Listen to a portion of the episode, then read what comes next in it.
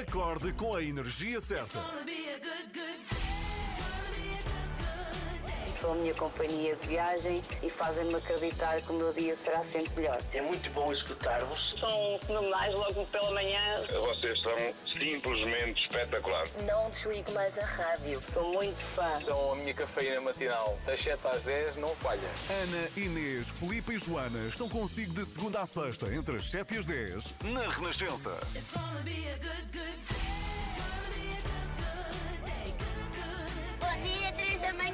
Bom dia, boa sexta-feira. Neste dia 30 de julho damos os parabéns a Kate Bush. A cantora britânica completa hoje 63 anos.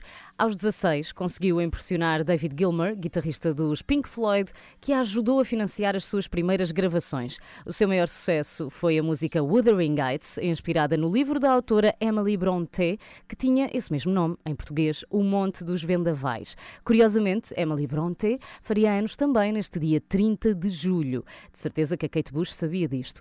Wuthering Heights foi a primeira canção gravada e escrita por uma mulher a alcançar o primeiro lugar nos tops do Reino Unido. E isto foi em 1993. As músicas de Kate Bush foram as mais usadas em versão remix em raves e discotecas no Reino Unido e eu desconfio que no mundo inteiro durante os anos 90. E claro, para celebrar o aniversário de Kate Bush, começamos o programa de hoje com Wuthering Heights. Bom dia. Kate Bush na Renascença, Wuthering Heights, Kate Bush que celebra hoje o seu 63º aniversário, portanto, parabéns. Bom dia, Inês Lopes Gonçalves. Bom dia. Tu lembras-te de uma rapariga que ganhou o Chuva de Estrelas a cantar precisamente esta música? Tenho uma ideia, sim, não me lembro do nome dela. Aconteceu também, não me lembro. Mas tenho uma ideia, mas sim. Sei que aconteceu. Não te aconteceu, graças ao Chuva de Estrelas, descobrires imensa música claro que, sim, que não claro conhecias que sim. Lá de nenhum e tu pensaste... Oh, olha, ok, sim senhor. Sim, isto é fixe. Tenho 11 anos. Exato. Vou pedir à minha mãe para comprar um CD. Acho que sim, deve ter sido o que aconteceu. Bom, esta manhã, e porque aconteceu ontem, um Conselho de Ministros, no nosso explicador vamos falar sobre as novas medidas anunciadas para a reabertura do país. O primeiro-ministro António Costa anunciou ontem o fim das restrições impostas pela pandemia em 3 fases até outubro. Está previsto o fim do uso de máscaras na via pública em setembro, por exemplo, e a abertura das discotecas, finalmente, mas só em outubro. Vamos resumir estas mudanças passo a passo, explicá-las muito bem explicadinhas no Explicador com o Miguel Coelho depois das 7h30. E porque hoje é sexta-feira, depois das 7h30, vamos também, como é habitualmente, conversar com o Pedro Streste. Hoje é a última conversa que temos antes das férias do Pedro. E vamos falar sobre um tema levezinho, que é a morte. Não, eu estou a brincar, obviamente. É um tema importante, mas é um tema que não é fácil, obviamente, mas que é necessário abordar e, obviamente, que estamos a falar de crianças. Queremos saber como explicar a perda, a morte aos mais pequenos. E depois às 8h15 temos, como sempre, a nossa Joana Marques, verdade? Sim, que também é a última edição antes das férias grandes, as férias de agosto, onde já não vamos ter extremamente desagradável. E hoje, para terminar, temos um quiz que a Joana preparou para mim e para a Inês e, claro, para todos os ouvintes que não perdem um extremamente desagradável. Mas será que estamos a par? É sobre o extremamente desagradável mesmo. Eu acho que eu não parto com grande vantagem. Ah, então tu vês, tu ouvias agora. Sim. Mesmo sim. Não estando cá, acho todos eu. Os dias. Agora tu dizias, não, eu nunca nem pensar. Mas sinto que não tenho habilitações com as mesmas condições que tu, Filipe. Já acho que estás só a baixar as expectativas, só para eu sentir a pressão. You Get What You Give, para ouvir agora, New Radicals, são 7h18, está com as 3 da manhã, Filipa Galrão e Inês Lopes Gonçalves. Esta semana é assim, boa sexta-feira. You Get What You Give, New Radicals na Renascença, são 7h21 e parabéns, Neemias Queta. Verdade. Que é o primeiro português na história da NBA, foi escolhido para a equipa dos Sacramento Kings. Exatamente, foi de madrugada, certo? Foi de madrugada e o Neemias já fez um post no Instagram a agradecer, não é? E muito feliz. E nós também, eu acho que agora os Sacramento Kings têm mais 10 milhões de fãs. Exato. Graças ao Neemias, que está então na NBA, que é a primeira liga do basquetebol. Ele que tem 2,13 metros, convém reforçar. Disseste bem, 10 milhões e mais qualquer coisa, porque ainda agora sabemos com os censos que somos um bocadinho menos, não é? Sim, não estamos assim tão perto dos 11 milhões. Não é? Somos 10.300.000 e qualquer coisa. Exato. E 2,13 metros, disseste tu? Sim, disse eu. É muito, não é?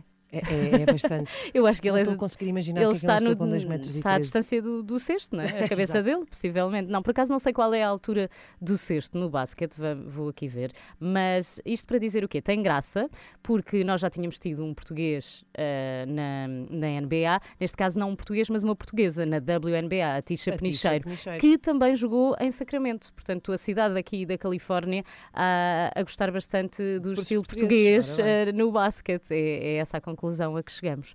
Inês, tu estás assim um bocadinho abalada com a segunda dose da vacina, não sinto? Estou, não posso dizer que esteja abalada, sinto-me assim numa espécie de dentro de um celofane, assim uma coisa meio esquisita. Como é que é isso? Ainda não veio a segunda dose, não me assustes. Não, mas estou bem, repara, como estou aqui com grande vigor. Mas sim, estou assim ainda meio, não posso dizer assim que, imagina, me dói a cabeça ou que me dói o corpo, mas estou assim... Não tens um sintoma específico? Não tenho nenhum sintoma específico, porém, queria falar... não da administração da minha vacina, mas de um dia que se comemora hoje. É possível que hoje, ao longo do dia, veja numa série de sítios na internet e tudo mais, que hoje é o dia do amigo. Muito lindo, porém é também dia, e é disto que ninguém fala, do administrador de sistemas. Como assim? E eu tenho aqui algumas questões sobre este tipo de comemorações. Então parece que hoje devemos agradecer a todas aquelas pessoas que garantem que as nossas internets estão rápidas e seguras, que os sites funcionam, exatamente, que os computadores trabalham como deve ser, que as impressoras, as famosas impressoras, não encravam, enfim, no fundo aquela pessoa que está sempre à distância de 1, 2, 3, 4, não é? Exato. Do outro lado. Ou seja, hoje temos que agradecer ali à nossa secção também, aqui do Grupo Renascença, de Administração de Sistemas. Ora, muito bem, eu estava aqui a ver esta informação num site que não só explica isto, como diz, recomenda até, neste dia deve demonstrar o agradecimento a este profissional com umas palavras carinhosas. Também como? Pode levar um bolo para o trabalho, pizza ou outras iguarias a gosto do administrador de sistemas e redes. Isso. Balões, confetes e cartões de agradecimento são outras opções. Este dia, porque é que se comemora hoje? Porque é 30 parece de julho. Que um tal senhor chamado Ted Kekatos, em 2000, portanto já há 21 anos, inspirou-se num anúncio da revista de uma conhecida marca, que é a HP, enfim, onde um profissional deste tipo recebia flores e uma cesta de frutas por parte dos seus colegas de trabalho, em agradecimento por ele ter instalado impressoras novas na empresa. Mas a minha questão é, qualquer pessoa pode decidir assim, então agora hoje é o dia de... Pois, tal. Possivelmente sim. Temos... Qual é o dia do locutor de rádio? É isso que eu tinha a perguntar. Ninguém sabe, não sei. Vamos à procura. Vamos escolher um dia. O dia da rádio é 13 de fevereiro, mas sim. O dia do locutor de rádio, vamos aqui perceber qual seria o dia que nos convinha mais. Eu acho que já anunciamos, está bem? Pode ser? Acho. Entretanto, parabéns a todos os administradores de sistemas que estão em todas as secções de TI, de IT nas suas empresas. Muitos parabéns. Miguel Gameiro para ouvir na Renascença, são 7h25. Bom dia. Acorde com as 3 da manhã, na Renascença, das 7 às 10. Bom dia, bom dia. A seguir temos o explicador e vamos explicar tintim por tintim. Eu tinha saudades de usar esta expressão. Vamos explicar tudo sobre as medidas de desconfinamento que foram anunciadas ontem pelo nosso primeiro-ministro, António Costa. A partir de domingo há regras novas e lá está, temos que perceber o que é que vai acontecer, o que é que podemos ou não podemos fazer. E a partir de outubro vamos desbundar para uma discoteca. Não esquecer. Bom jovem na Renascença. It's My Life. Boa sexta-feira, são 7h37.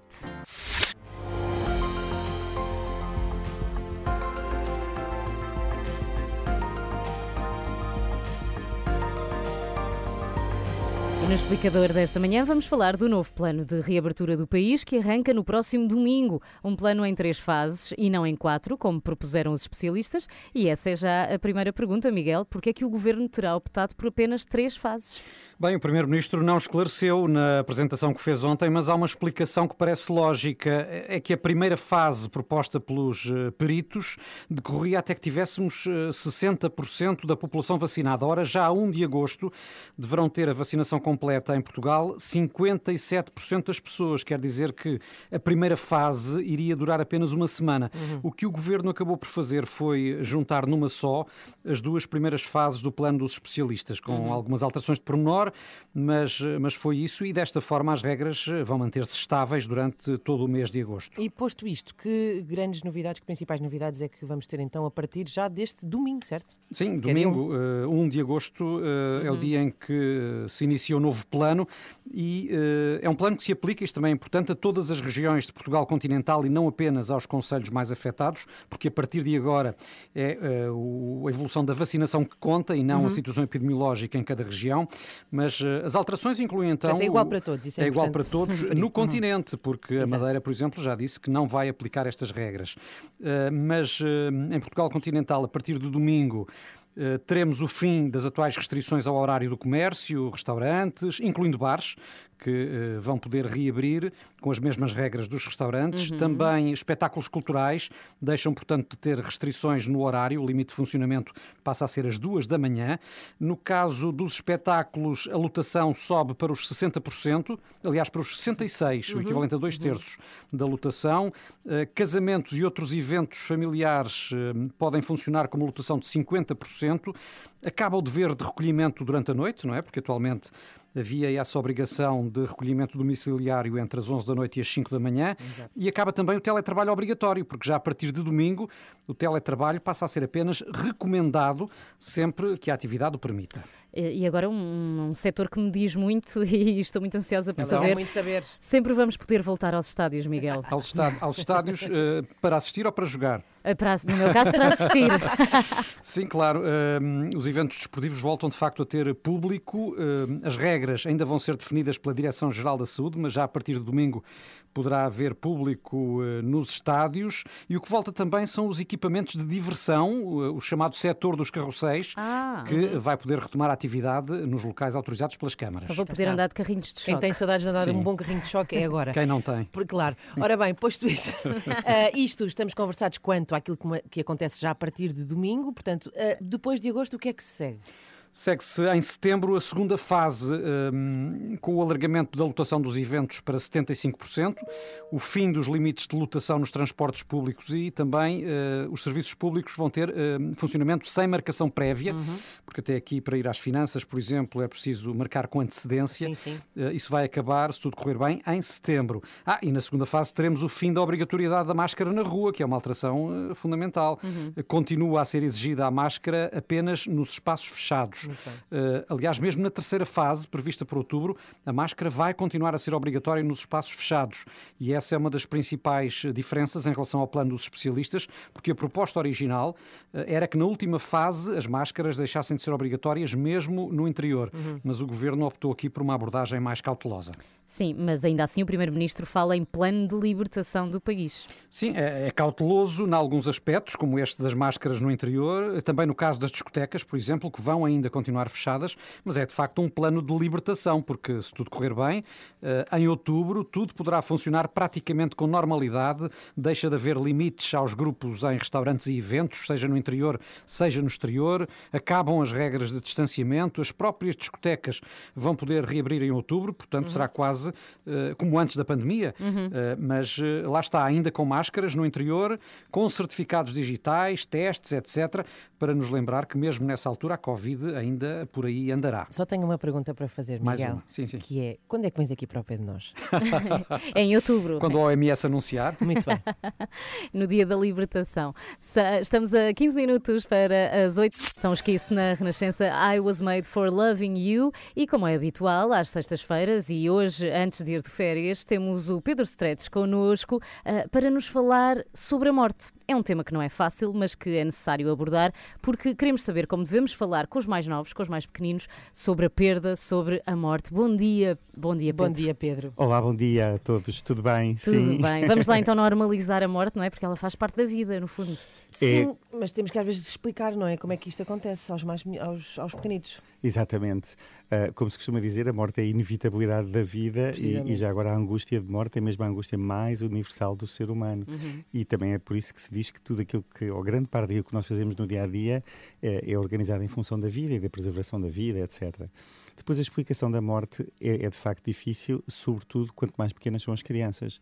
E isso tem muito a ver com as capacidades que elas têm de gerir a ausência física, para além da presença emocional, porque quando morre uma pessoa fisicamente nós podemos a manter nos nossos pensamentos, nos nossos sentimentos, etc.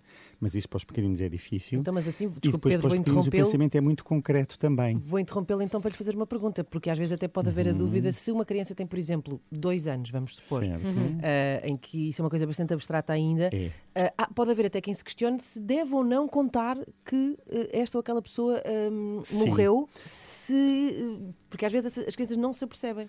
Sim, mas a partir de determinada altura, sobretudo a partir dos 3 anos, em que obviamente e até às vezes dos 2, em que obviamente as crianças já têm ligação física e emocional àquelas pessoas, nós temos que mesmo que dar alguma explicação, senão para onde é que foi aquela pessoa? Exato. Simplesmente desapareceu. Sim, a criança vai continuar a questionar. Tem a ver com o nível de linguagem, etc. Nos muito pequeninos,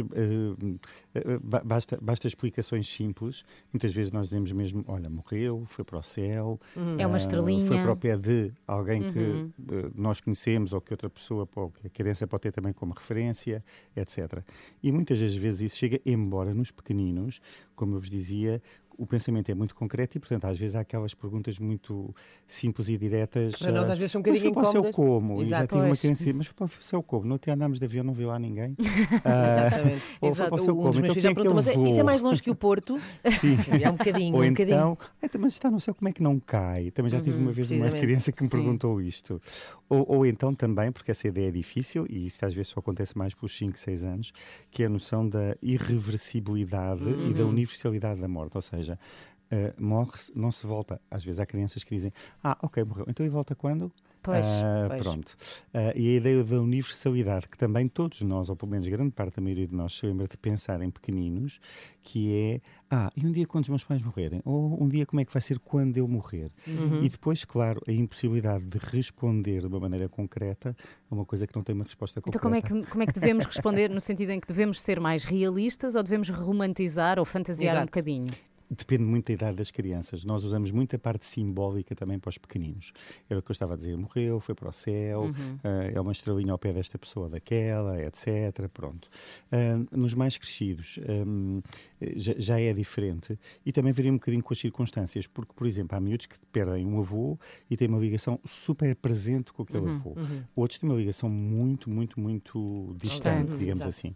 Depois há ainda também uma outra diferença que é quando há uma preparação prévia, mesmo nós, adultos, em relação àquela perda. Por exemplo, a pessoa já está doente. Olha, lembra-se, a avózinha estava muito doente, já estava no hospital, foi melhor para ela, já estava a sofrer muito, etc. Pronto.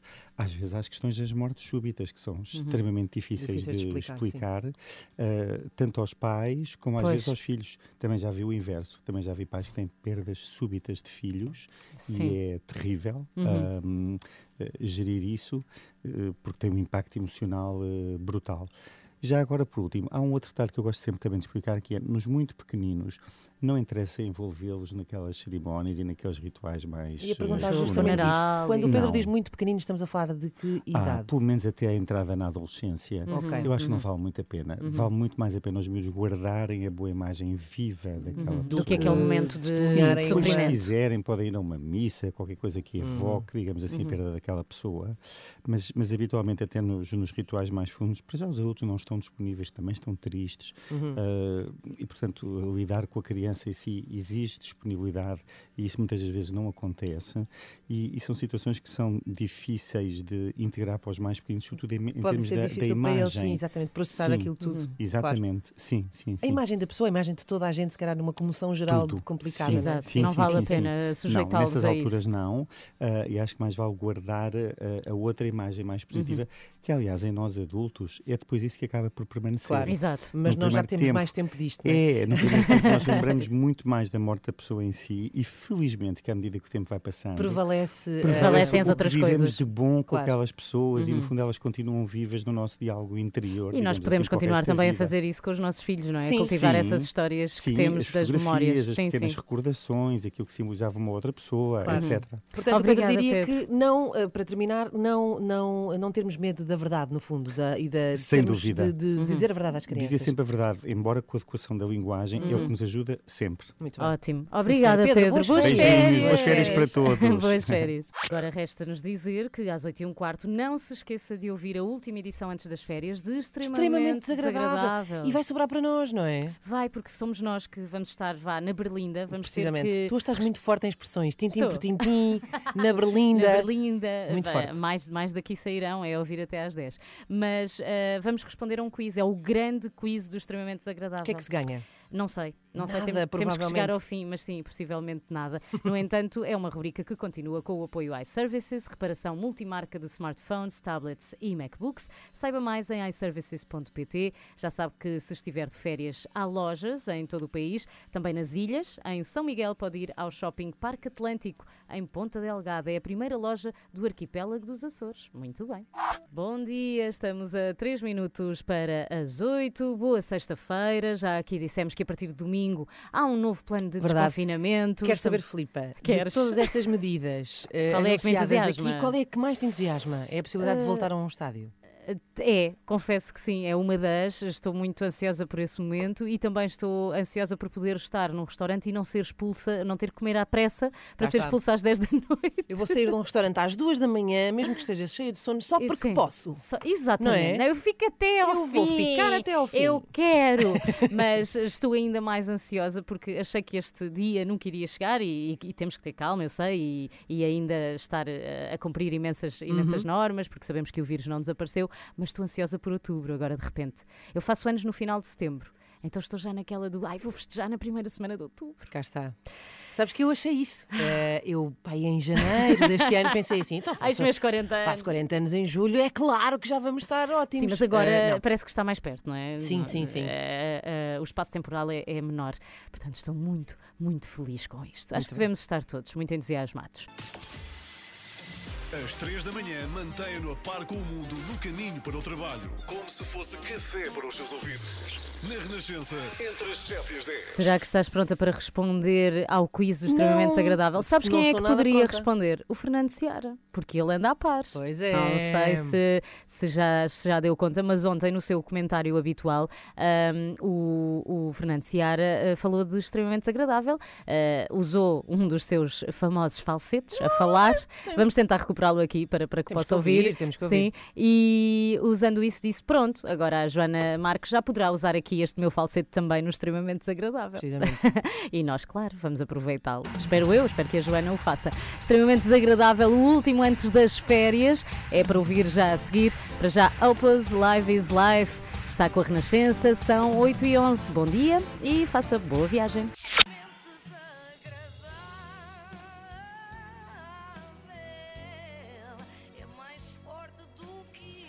E é com o apoio de iServices, com mais de 30 lojas em todo o país. E hoje é uma edição especial, última. De sempre, vai acabar. Não estejam para aí todas entusiasmadas já, porque em setembro não há mais. A não ser que algum dos visados, nas últimas 170 edições, me encontre na praia e me faça uma amona, quem sabe. Não é com o processo que vão lá, uma amona é muito mais difícil. Pelo menos já sabemos que vais para uma praia. Quem sabe, eu acho que vou estar trancada em casa, por simples não. Para festejar o facto de, durante um mês, eu não me sentir obrigada a ver todos os programas da manhã e da tarde e a ouvir todos os podcasts semi-obscuros do nosso país, eu preparei aqui um questionário, é muito extenuante esta vida, preparei um questionário sobre o Extremamente Desagradável para confirmar se vocês estiveram atentos ao que se passou aqui e os nossos ouvintes também podem tentar responder. Mas eu não sei. Cá está, a Inês eu sei que não, em janeiro. Porque andava a ouvir outra rádio, a Filipa em tempos também, mas estas perguntas são só de janeiro para cá, Filipa, portanto não tens desculpa, tens uma grande responsabilidade aqui. Começamos, se calhar, pela categoria literatura. Pode ser? Pode. Ok. Agnes Arabella. Há hipóteses? Ok. Ex-concorrente da Casa dos Segredos. Agnes Arabella. Sim. Só o nome já está a ganhar. E é literatura, como se vê. E atual moradora da casa de Matthias Schmelz, o homem dos aspiradores Rainbow, escreveu um livro. Mas o que é isto? Eu não sei o que é. Houve a pergunta. Os nossos ouvintes estão a perceber tudo, isso é que interessa. Eles são especialistas em Extremamente Desagradável, que eu sei. Okay. Ela escreveu um livro cujo título é A Adepta. E já agora que está escutado, porque eu tentei oferecer à Ana Galvão quando ela fez anos, portanto se alguém tiver para revenda, eu estou interessada. O livro chama-se então A Adepta, mas numa edição de Extremamente Desagradável nós pensámos que tinha outro nome. Qual terá sido? A. Uma mulher também chora quando chove. B. Uma mulher quando ama um homem é capaz de tudo. Ou C, uma mulher quando ama um homem nunca é capaz de meter cornos de trair. Era meter cornos de trair. Também apostas nessa, Inês? O meu cérebro está num nó. Então vamos ouvir a resposta. Vamos ouvir a resposta. Vocês deviam ter lido o meu livro. Saídas de casca, se calhar analfabetas não sabem ler. Mas eu peço-vos, façam um esforço. Lê meu livro. Uma mulher quando ama um homem nunca é capaz de meter cornos de trair. Cornos de trair. É um tipo de... E eu ingenuamente, como ela disse isto tudo de seguida, achei que era o nome do livro, não é? E fui pesquisar. Ela disse... Achas que eu também fui pesquisar? Acabei de chamar. Ela disse... Era um título longuíssimo. Não, era um título longuíssimo. Eu pensei que o livro era Uma mulher quando ama um homem nunca é capaz de meter cornos de trair. É pena, mas não é. Chama-se a adepta. É menos interessante. Cá está. Portanto, Filipa já vai na frente. Quem é o grito? Esta é mais fácil. Vamos ouvir de seguida. Eu acho que tu consegues, Inês. Tem mais graça se tentarem adivinhar antes mesmo de ouvir. Mas antes de ouvir, isso não faz sentido nenhum, é só assim um jogo tipo sorte ao azar. Então querias que fosse o quê? Um passatempo auditado pela PwC? Vá, arrisquem, vamos ouvir um grito. De qual destas figuras da TV Nacional? Será Cristina Ferreira, Rita Pereira ou Catarina Furtado? Eu vou dizer que é Catarina Furtado. Eu também. Vamos ver. Boa sorte e até já! Cá está ela. Agora vou pedir-vos que completem a seguinte frase, dita pelo ator Pedro Barroso. O melhor de tudo é poder acordar de manhã com esta luz interior. E poder caminhar pela casa com este pavimento aquecido sublime. Não. Queres tentar? Espera aí, que é uma coisa parva. Não é esta a resposta, mas podia ser. É incrível. Vamos ouvir a resposta. Mas o melhor de tudo é poder acordar de manhã com esta luz incrível. E poder caminhar pela casa com este pavimento aquecido. É mesmo a rei. Era mesmo a rei. Sublime, esqueci-me. Não foi. Vamos agora a uma categoria em que vocês são fortes, música. O que é que músicas como esta, e vamos ouvir a música primeiro, provocam em Rita Pereira, segundo a própria? Quero voltar para os braços da minha mãe. Acham que isto lhe chorar? Cá está. Acham que é saudades de quem está longe, vontade de chorar ou vontade de rir imenso? É vontade de rir imenso. Vontade de chorar. Não, é mesmo vontade de rir imenso. A verdade é essa. Consegues fazer uma pessoa chorar e entrar naquele mood de tristeza, mas uma tristeza aconchegante e ao mesmo tempo fazer-nos... Muito obrigado. É a primeira vez que me dizem isso. Não, mas... Pois. É natural, Pedro, pois não faz sentido nenhum. No fundo estavam as duas certas, porque é chorar. Foi a gargalhada da Ana Galvão.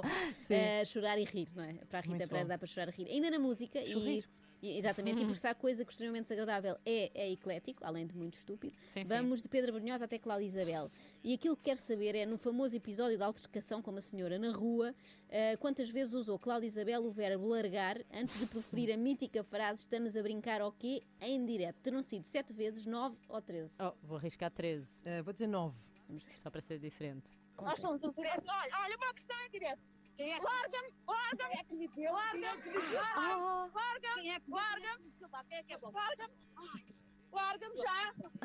desculpa. A senhora não me tocou, estamos a brincar, ok, em direto, olha para isto. Creio que acertei. Ganhaste. Vai para a polícia, já. A sério? Estamos a brincar, ok, em direto. Isto eu acho que é uma daquelas frases. Larga-me.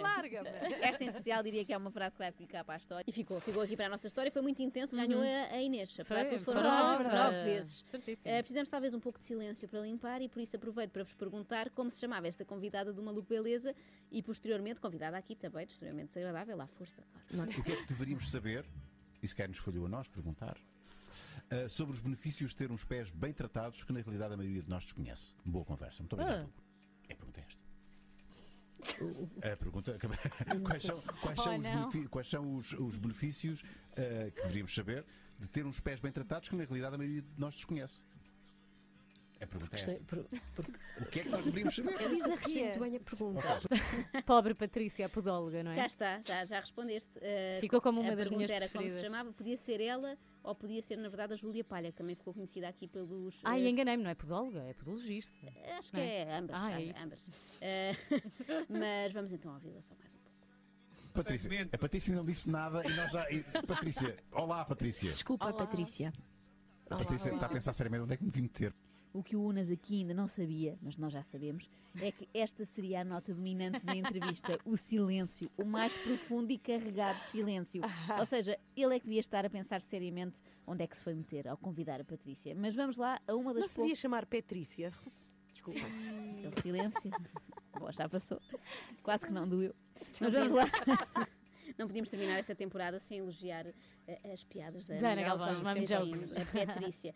Próxima questão. Quem disse em março deste ano a seguinte frase, / pedido de ajuda, as minhas últimas férias foram em agosto, ninguém tem a percepção do difícil que é esta vida e do quanto a cabeça precisa mesmo de algum alívio. Terá sido A, Ana, enfermeira do Hospital São João, B, Sílvia, funcionária de um lar, C, Cristina, diretora da TVI. Mas é Cristina. É Cristina, como é óbvio. Vamos ouvir. As minhas últimas férias foram em agosto. Ninguém tem a percepção do difícil que é esta vida e do quanto a cabeça precisa mesmo de algum alívio. Na altura esta afirmação passou ligeiramente despercebida porque antecedia outra que se tornou mais viral. Quantas pessoas me agradeceram terem respirado um bocadinho nas redes sociais? Respirado? Sim, graças às fotografias do Dubai as pessoas conseguiram respirar melhor. Okay. Consta até que o Serviço Nacional de Saúde vai começar a usar alguns posts de Cristina Ferreira em férias em vez de ventiladores, que assim há para todos. Já passámos pelas artes, vamos talvez rapidamente ao desporto antes de terminar. De que clube era em fevereiro deste ano o agora diretor desportivo do Benfica, Rui Pedro Brás? Seria do Sporting, do Clube Atlético de Queluz ou da Juventus? É para responder já? É. Ele era do Clube Atlético de Queluz. Não, ele era da Juventus, agora que penso nisso. Bloqueias essa? Bloqueio Juventus. Vamos lá ver então que preferência tinha nessa altura, enquanto o Nuno Herói insistia que ele era do Benfica. Olha, Nuno, isso é uma informação que olha o desgosto vezes, nesse olhar. Olha o desgosto. Ele insiste. Em relação à minha cor clubística e que não é do Benfica. Eu como profissional, e ele como insiste. Tu sabes, não tem cor. Sou das Juventus, digamos. Muito engraçado. A questão sobre futebol foi fácil. Passamos talvez ao desporto automóvel. Quem é este comentador que vamos ouvir que fala de forma tão enfática do Rally de Portugal? Só quem nunca foi ao Rally de Portugal, ao Rogério, nunca foi, não vai ver amanhã 50 mil pessoas nas curvas de Arganil. Só quem não percebe. Eu gosto muito disto. Eu vou dizer, tenho a certeza pela maneira de falar que é o Dr. Fernando Seara. É o Fernando Seara. É que uma das hipóteses, além de Fernando Seara, era a Dona Lourdes, porque ao mesmo tempo parece uma idosa. É um alter ego do Seara. E por fim, vamos terminar com um chave de ouro. Não podia faltar a minha categoria favorita de sempre, o negacionismo. Yeah. Digam-me, antes de ouvirmos, qual o verbo favorito de Sandra Celas? Será hipótese A, inocular, B, oscular, ou C, obliterar? Eu sei qual é, portanto vou deixar a Inês responder. Vou dizer inocular. Ela odeia inoculações. Pois, justamente por isso é que eu achei que ela... Não. Vamos ver muitas vezes. Vamos ouvir. Qualquer comentário que venha de alguém que não seja com educação, elevado e respeitador, vai ser absolutamente obliterado, porque é o meu espaço. É o meu espaço, é a minha sala virtual, mas é a minha sala. Mas tinha graça ela inocular as pessoas nas redes sociais. Ela acha que isso é tão mau que vai inocular. Exato, eu tenho aqui uma seringa pronta. Obliterar faz-me sempre lembrar os módulos da Carris. Exatamente, era o único sítio onde estava essa palavra. Agora vou obliterar-vos da minha vida e volto em setembro. A parte boa é que já dizia a poeta, setembro é já amanhã. Oxalá ninguém te faça uma amona, minha querida Joana. Que tenhas umas férias extremamente desagradáveis. Obrigada, eu mereço. Extremamente desagradáveis.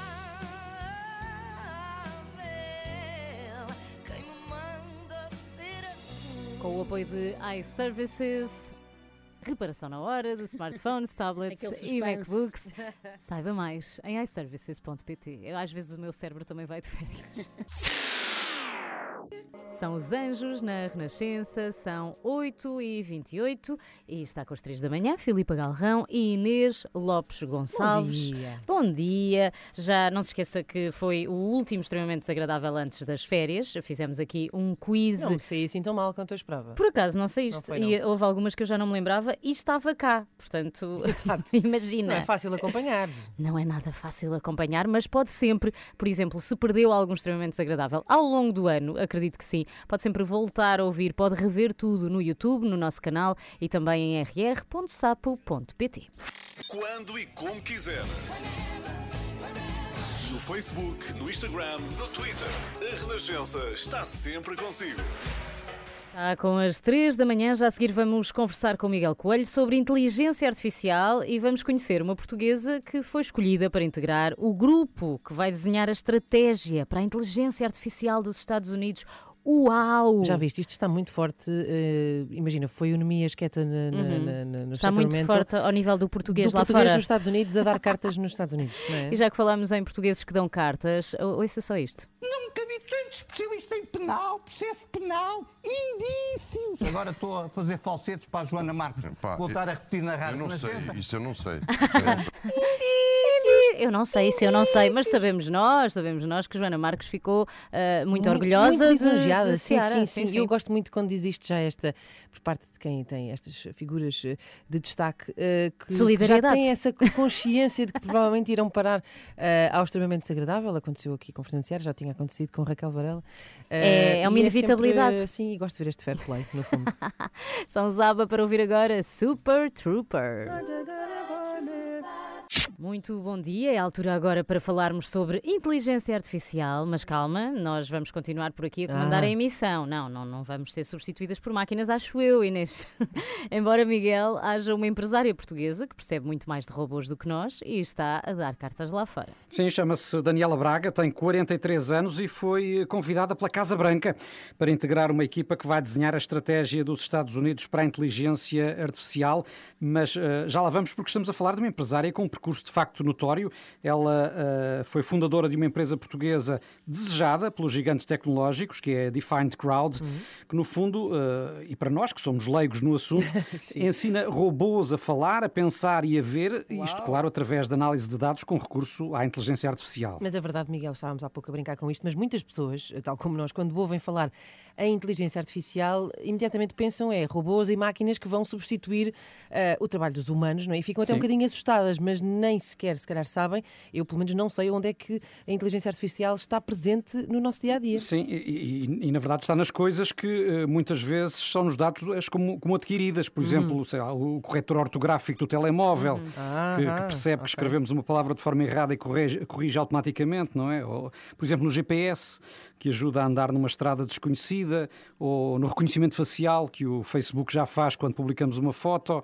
Enfim, nem nos apercebemos, mas no fundo a inteligência artificial está lá e é a combinação de algoritmos projetados para criar essas aplicações ou essas máquinas que desempenhem tarefas, cálculos, etc., no fundo sozinhos, sem a intervenção do ser humano. E que história é essa dos Estados Unidos terem uma estratégia para a inteligência artificial? Isto também me assusta, é que nós ainda estamos uns passos valentes atrás, não é? Aqui em Portugal. Sim, os Estados Unidos sabe-se que procuram liderar a corrida ao desenvolvimento da inteligência artificial e já não é de hoje.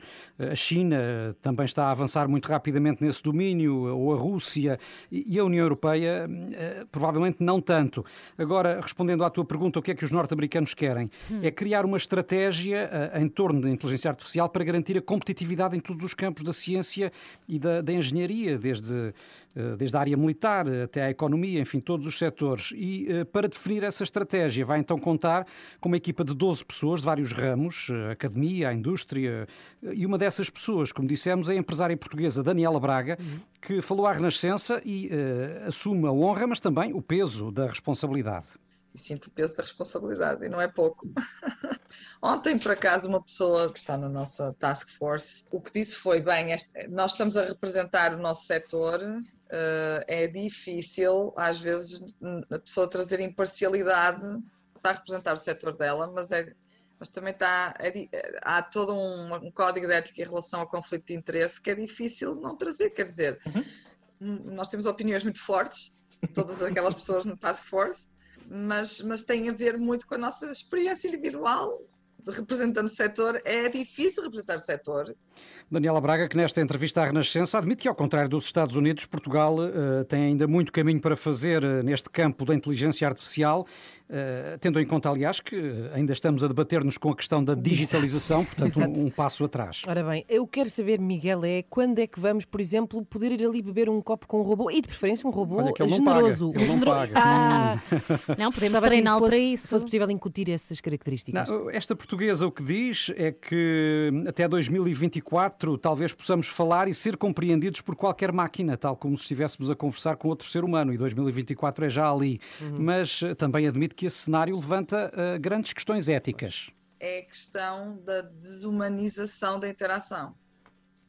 Se nós já temos as nossas crianças a substituírem as relações físicas pelas relações virtuais nas redes sociais, o next step é quando nós, humanos, começamos a ganhar uma relação afetiva com uma máquina.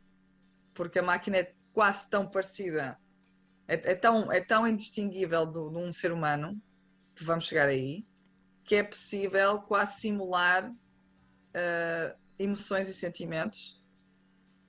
O alerta, portanto, de Daniela Braga, ouvida pelo jornalista Fábio Monteiro, aqui a falar também de alguns dos receios que a inteligência artificial levanta. Portanto, beber um tal copo com o robô, talvez sim, o pior é o que vem depois. Eu estava a recordar-me do filme, creio que exatamente do início, penso que 2014, por aí, que é do Spike Jonze, o Her, precisamente, em que Joaquin Phoenix se apaixona por um robô. Mas também é a voz de Scarlett Johansson, portanto, quem não se apaixonaria, não? Cá está. Portanto, quem sabe um robô com a tua voz, Filipe. Se todos os robôs tivessem a voz de Inês Lopes Gonçalves, estaríamos todos muito apaixonados, claro, de certeza. Para saber um pouco mais sobre inteligência artificial e sobre o percurso incrível desta empresária portuguesa, já pode ir a rr.sapo.pt e ler então este trabalho do jornalista Fábio Monteiro. Até já, Miguel. Obrigada. É uma máquina, o Fábio. Estas são as 3 da manhã. Comece o seu dia connosco na Renascença. Bom dia, são 9h13 e eu a seguir quero dar uma sugestão de, já aqui falámos sobre isso, já falei contigo, aliás, em off, como se costuma dizer, Inês, quero dar uma sugestão de uma série, uma das últimas que vi, não vejo muitas porque não tenho muito tempo, não é? Tenho que dormir. Exato. Mas quero sugerir uma série para, eventualmente, tu, não sei se já viste, Inês, acho que não viste tudo, são 3 temporadas, mas que gostei bastante. Foi, se calhar, das minhas séries preferidas assim dos últimos meses. Muito bem, já estou curiosa. E pode ser um bom fim de semana a ver esta série, se por acaso não fores até à praia, por exemplo. Madonna para ouvir primeiro com Frozen. 9h17 com a Madonna e esta Frozen. Por acaso, esta fase da Madonna foi assim uma fase... Acho que foi a fase em que eu comecei a perceber o que era a Madonna. Antes disso, sim, a importância, da Madonna, porque antes disso, pronto, eu não vivia, não é? Depois disso, fui descobrir o resto que estava para trás, os Like a Prayers da vida. Lembro-me bem de fora. Roubar assim uma, de ficar muito curiosa e obviamente pedir emprestado uma casseta à minha prima mais velha e ficar muito intrigada, tipo, o que é isto? Sentias que era uma coisa diferente. Sim. E sabes que dos primeiros filmes que vi no cinema, curiosamente, também foi a Evita. Sabes que eu nunca vi esse filme. São 3 horas, prepara-te. Agora, mas falar em filmes, é bonito. Quero saber qual é a série. Exatamente, estava aqui a ver se te deixava assim mais aí com mais vontade. Então, é uma série sobre velhice. E isto à partida pode parecer sobre velhice, pode parecer assim um pouco entusiasmante. Nós estivéssemos a falar dos maravilhosos Michael Douglas e Alan Arkin, acho que é assim que se diz o apelido.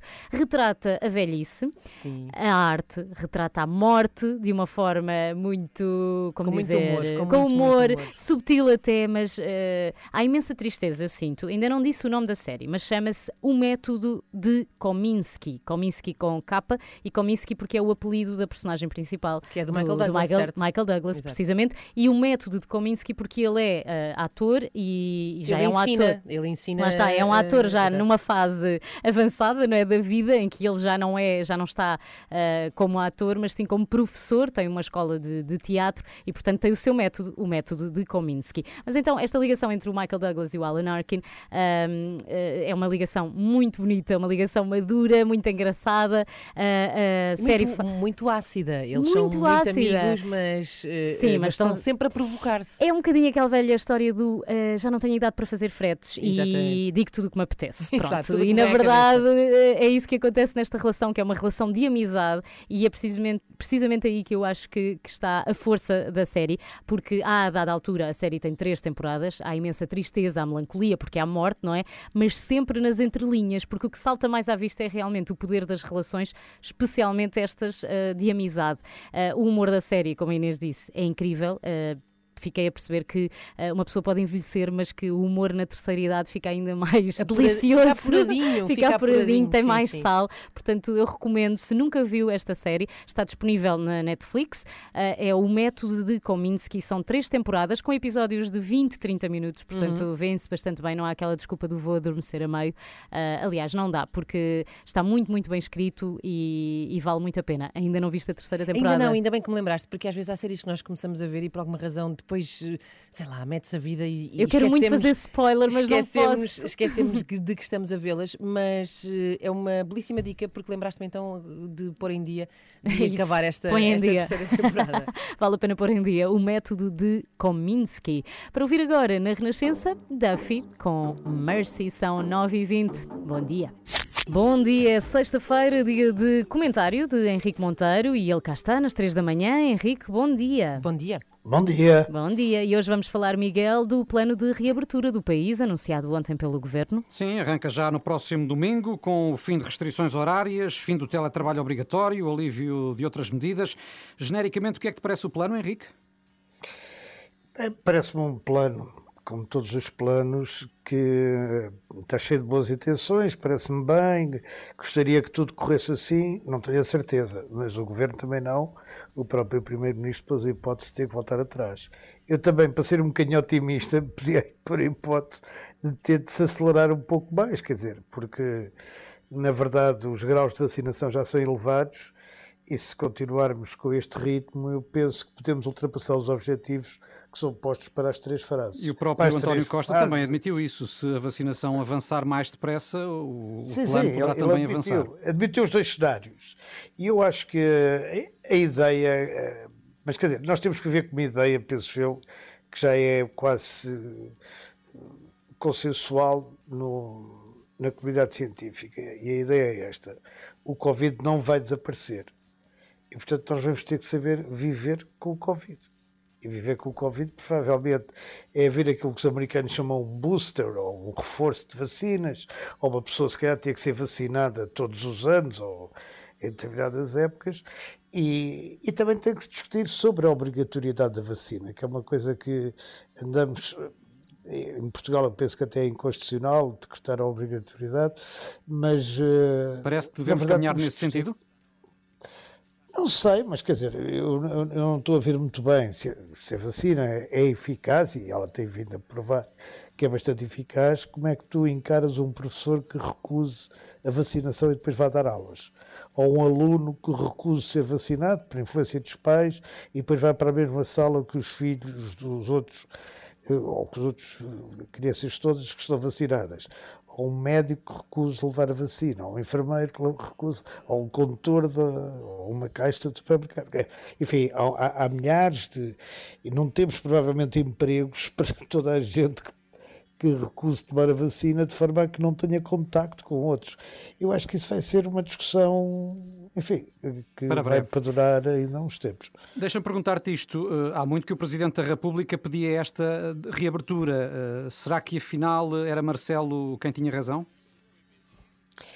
No essencial, Marcelo tinha razão neste aspecto. Nós não podíamos continuar a viver como se não houvesse vacina e, ao mesmo tempo, a ter taxas de vacinação muito, muito elevadas, o que aconteceu, como sabes. E que atualmente, portanto, são das mais elevadas da Europa, aliás. Penso que, sim, acima da média da União Europeia, tenho a certeza. Sim. Se é ou não a mais elevada, não tenho a certeza, mas é das mais elevadas, com certeza. E não poderíamos continuar a viver como se isto não existisse, não é? Até eu já tenho vários 15 dias em cima de vacina completa, não é?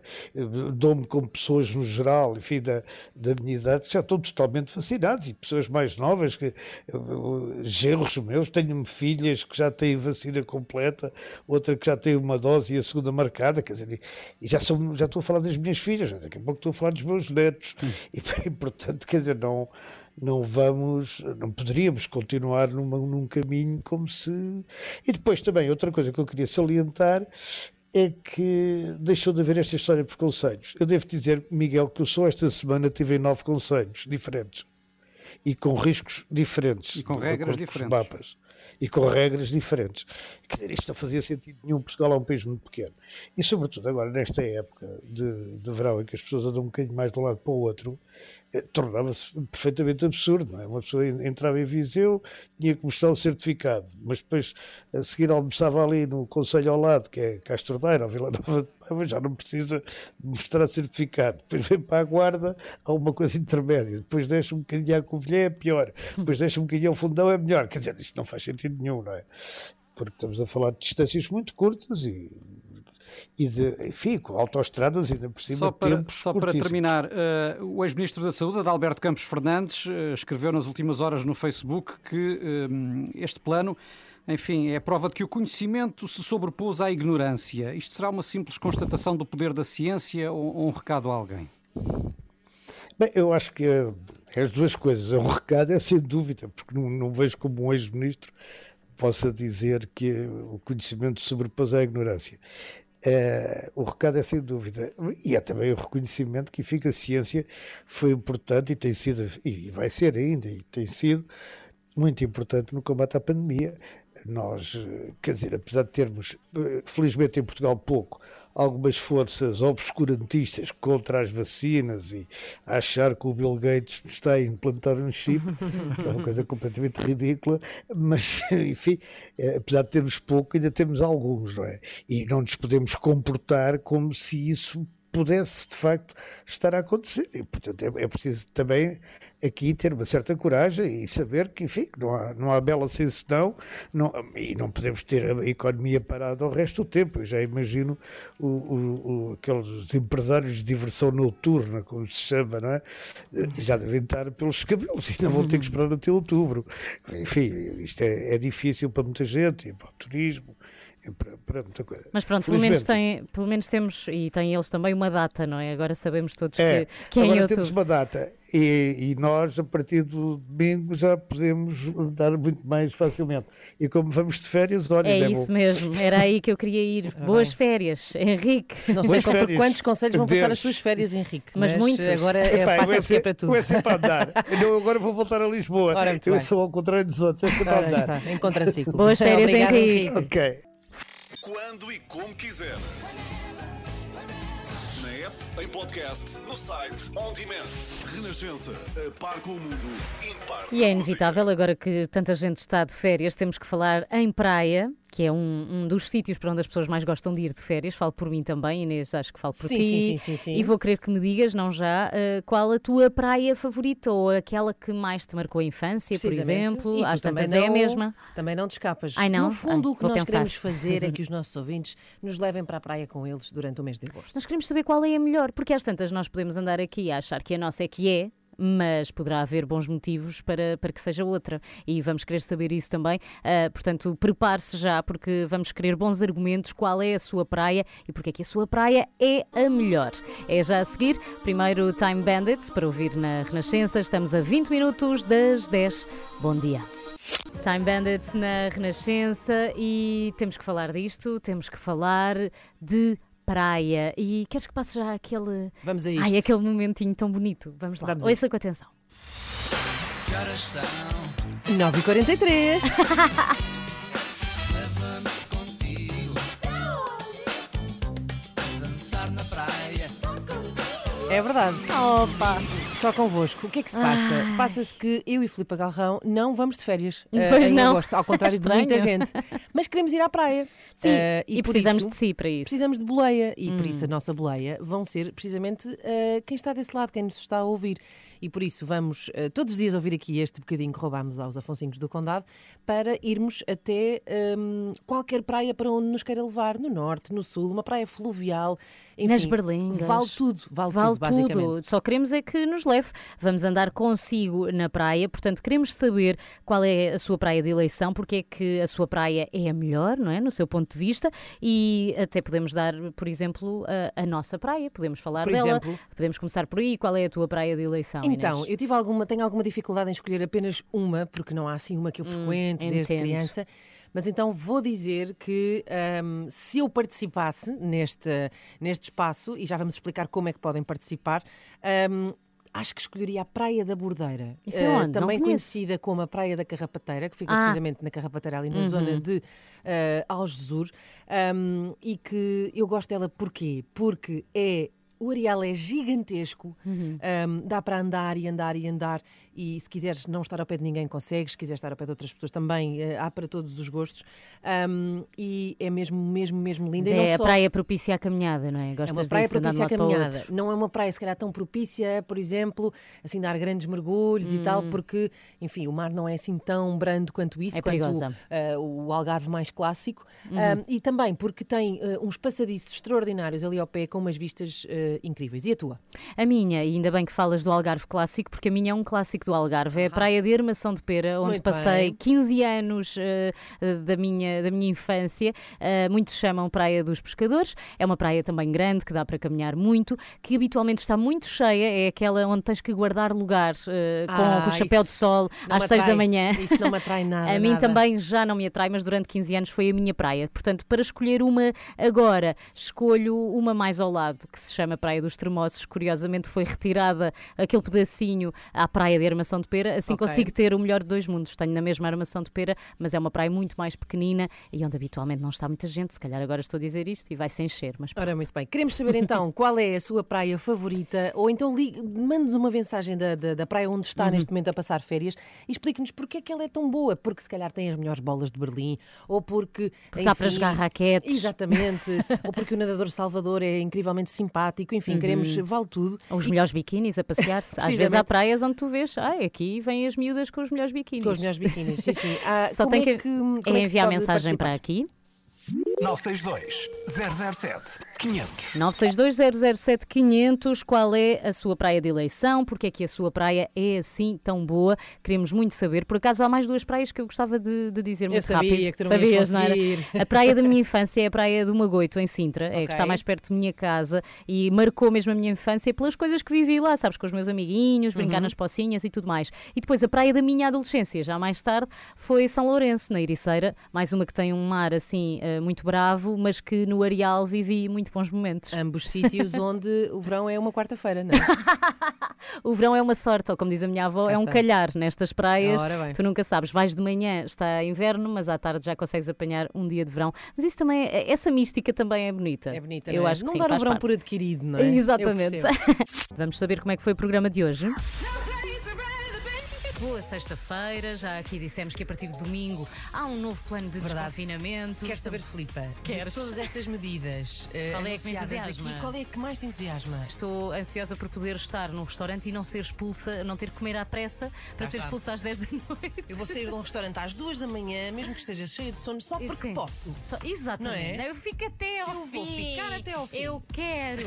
Queria falar de um dia que se comemora hoje, do administrador de sistemas. Como é? Sim. Hoje devemos agradecer a todas aquelas pessoas que garantem que as nossas internets estão rápidas e seguras, que os sites funcionam, exatamente, que os computadores trabalham. Eu estava aqui a ver esta informação num site que recomenda até, neste dia, deve demonstrar o agradecimento a este profissional com umas palavras carinhosas. Também pode levar um bolo para o trabalho, pizza ou outras iguarias a gosto do administrador de sistemas e redes. Balões, confetes e cartões de agradecimento são outras opções. Preparei um questionário sobre extremamente desagradável para confirmar se vocês estiveram atentos. Passou aqui. Digam-me qual o verbo favorito de Sandra Celas. Será hipótese A, inocular, B, oscular ou C, obliterar? Vou dizer inocular. Qualquer comentário que venha de alguém que não seja com educação elevado vai ser absolutamente obliterado, porque é o meu espaço. Mas tinha graça ela inocular as pessoas nas redes sociais. Ela acha que isso é tão mau que vai inocular. Eu tenho aqui uma seringa pronta. Obliterar faz-me lembrar os módulos da Carris. Exatamente, era o único sítio onde estava essa palavra. Agora vou obliterar-vos da minha vida e volto em setembro. A parte boa é que já dizia a poeta, setembro é já amanhã. Cá está. Oxalá ninguém te faça uma amona, minha querida Joana. Que tenhas umas férias extremamente desagradáveis. Obrigada, eu mereço.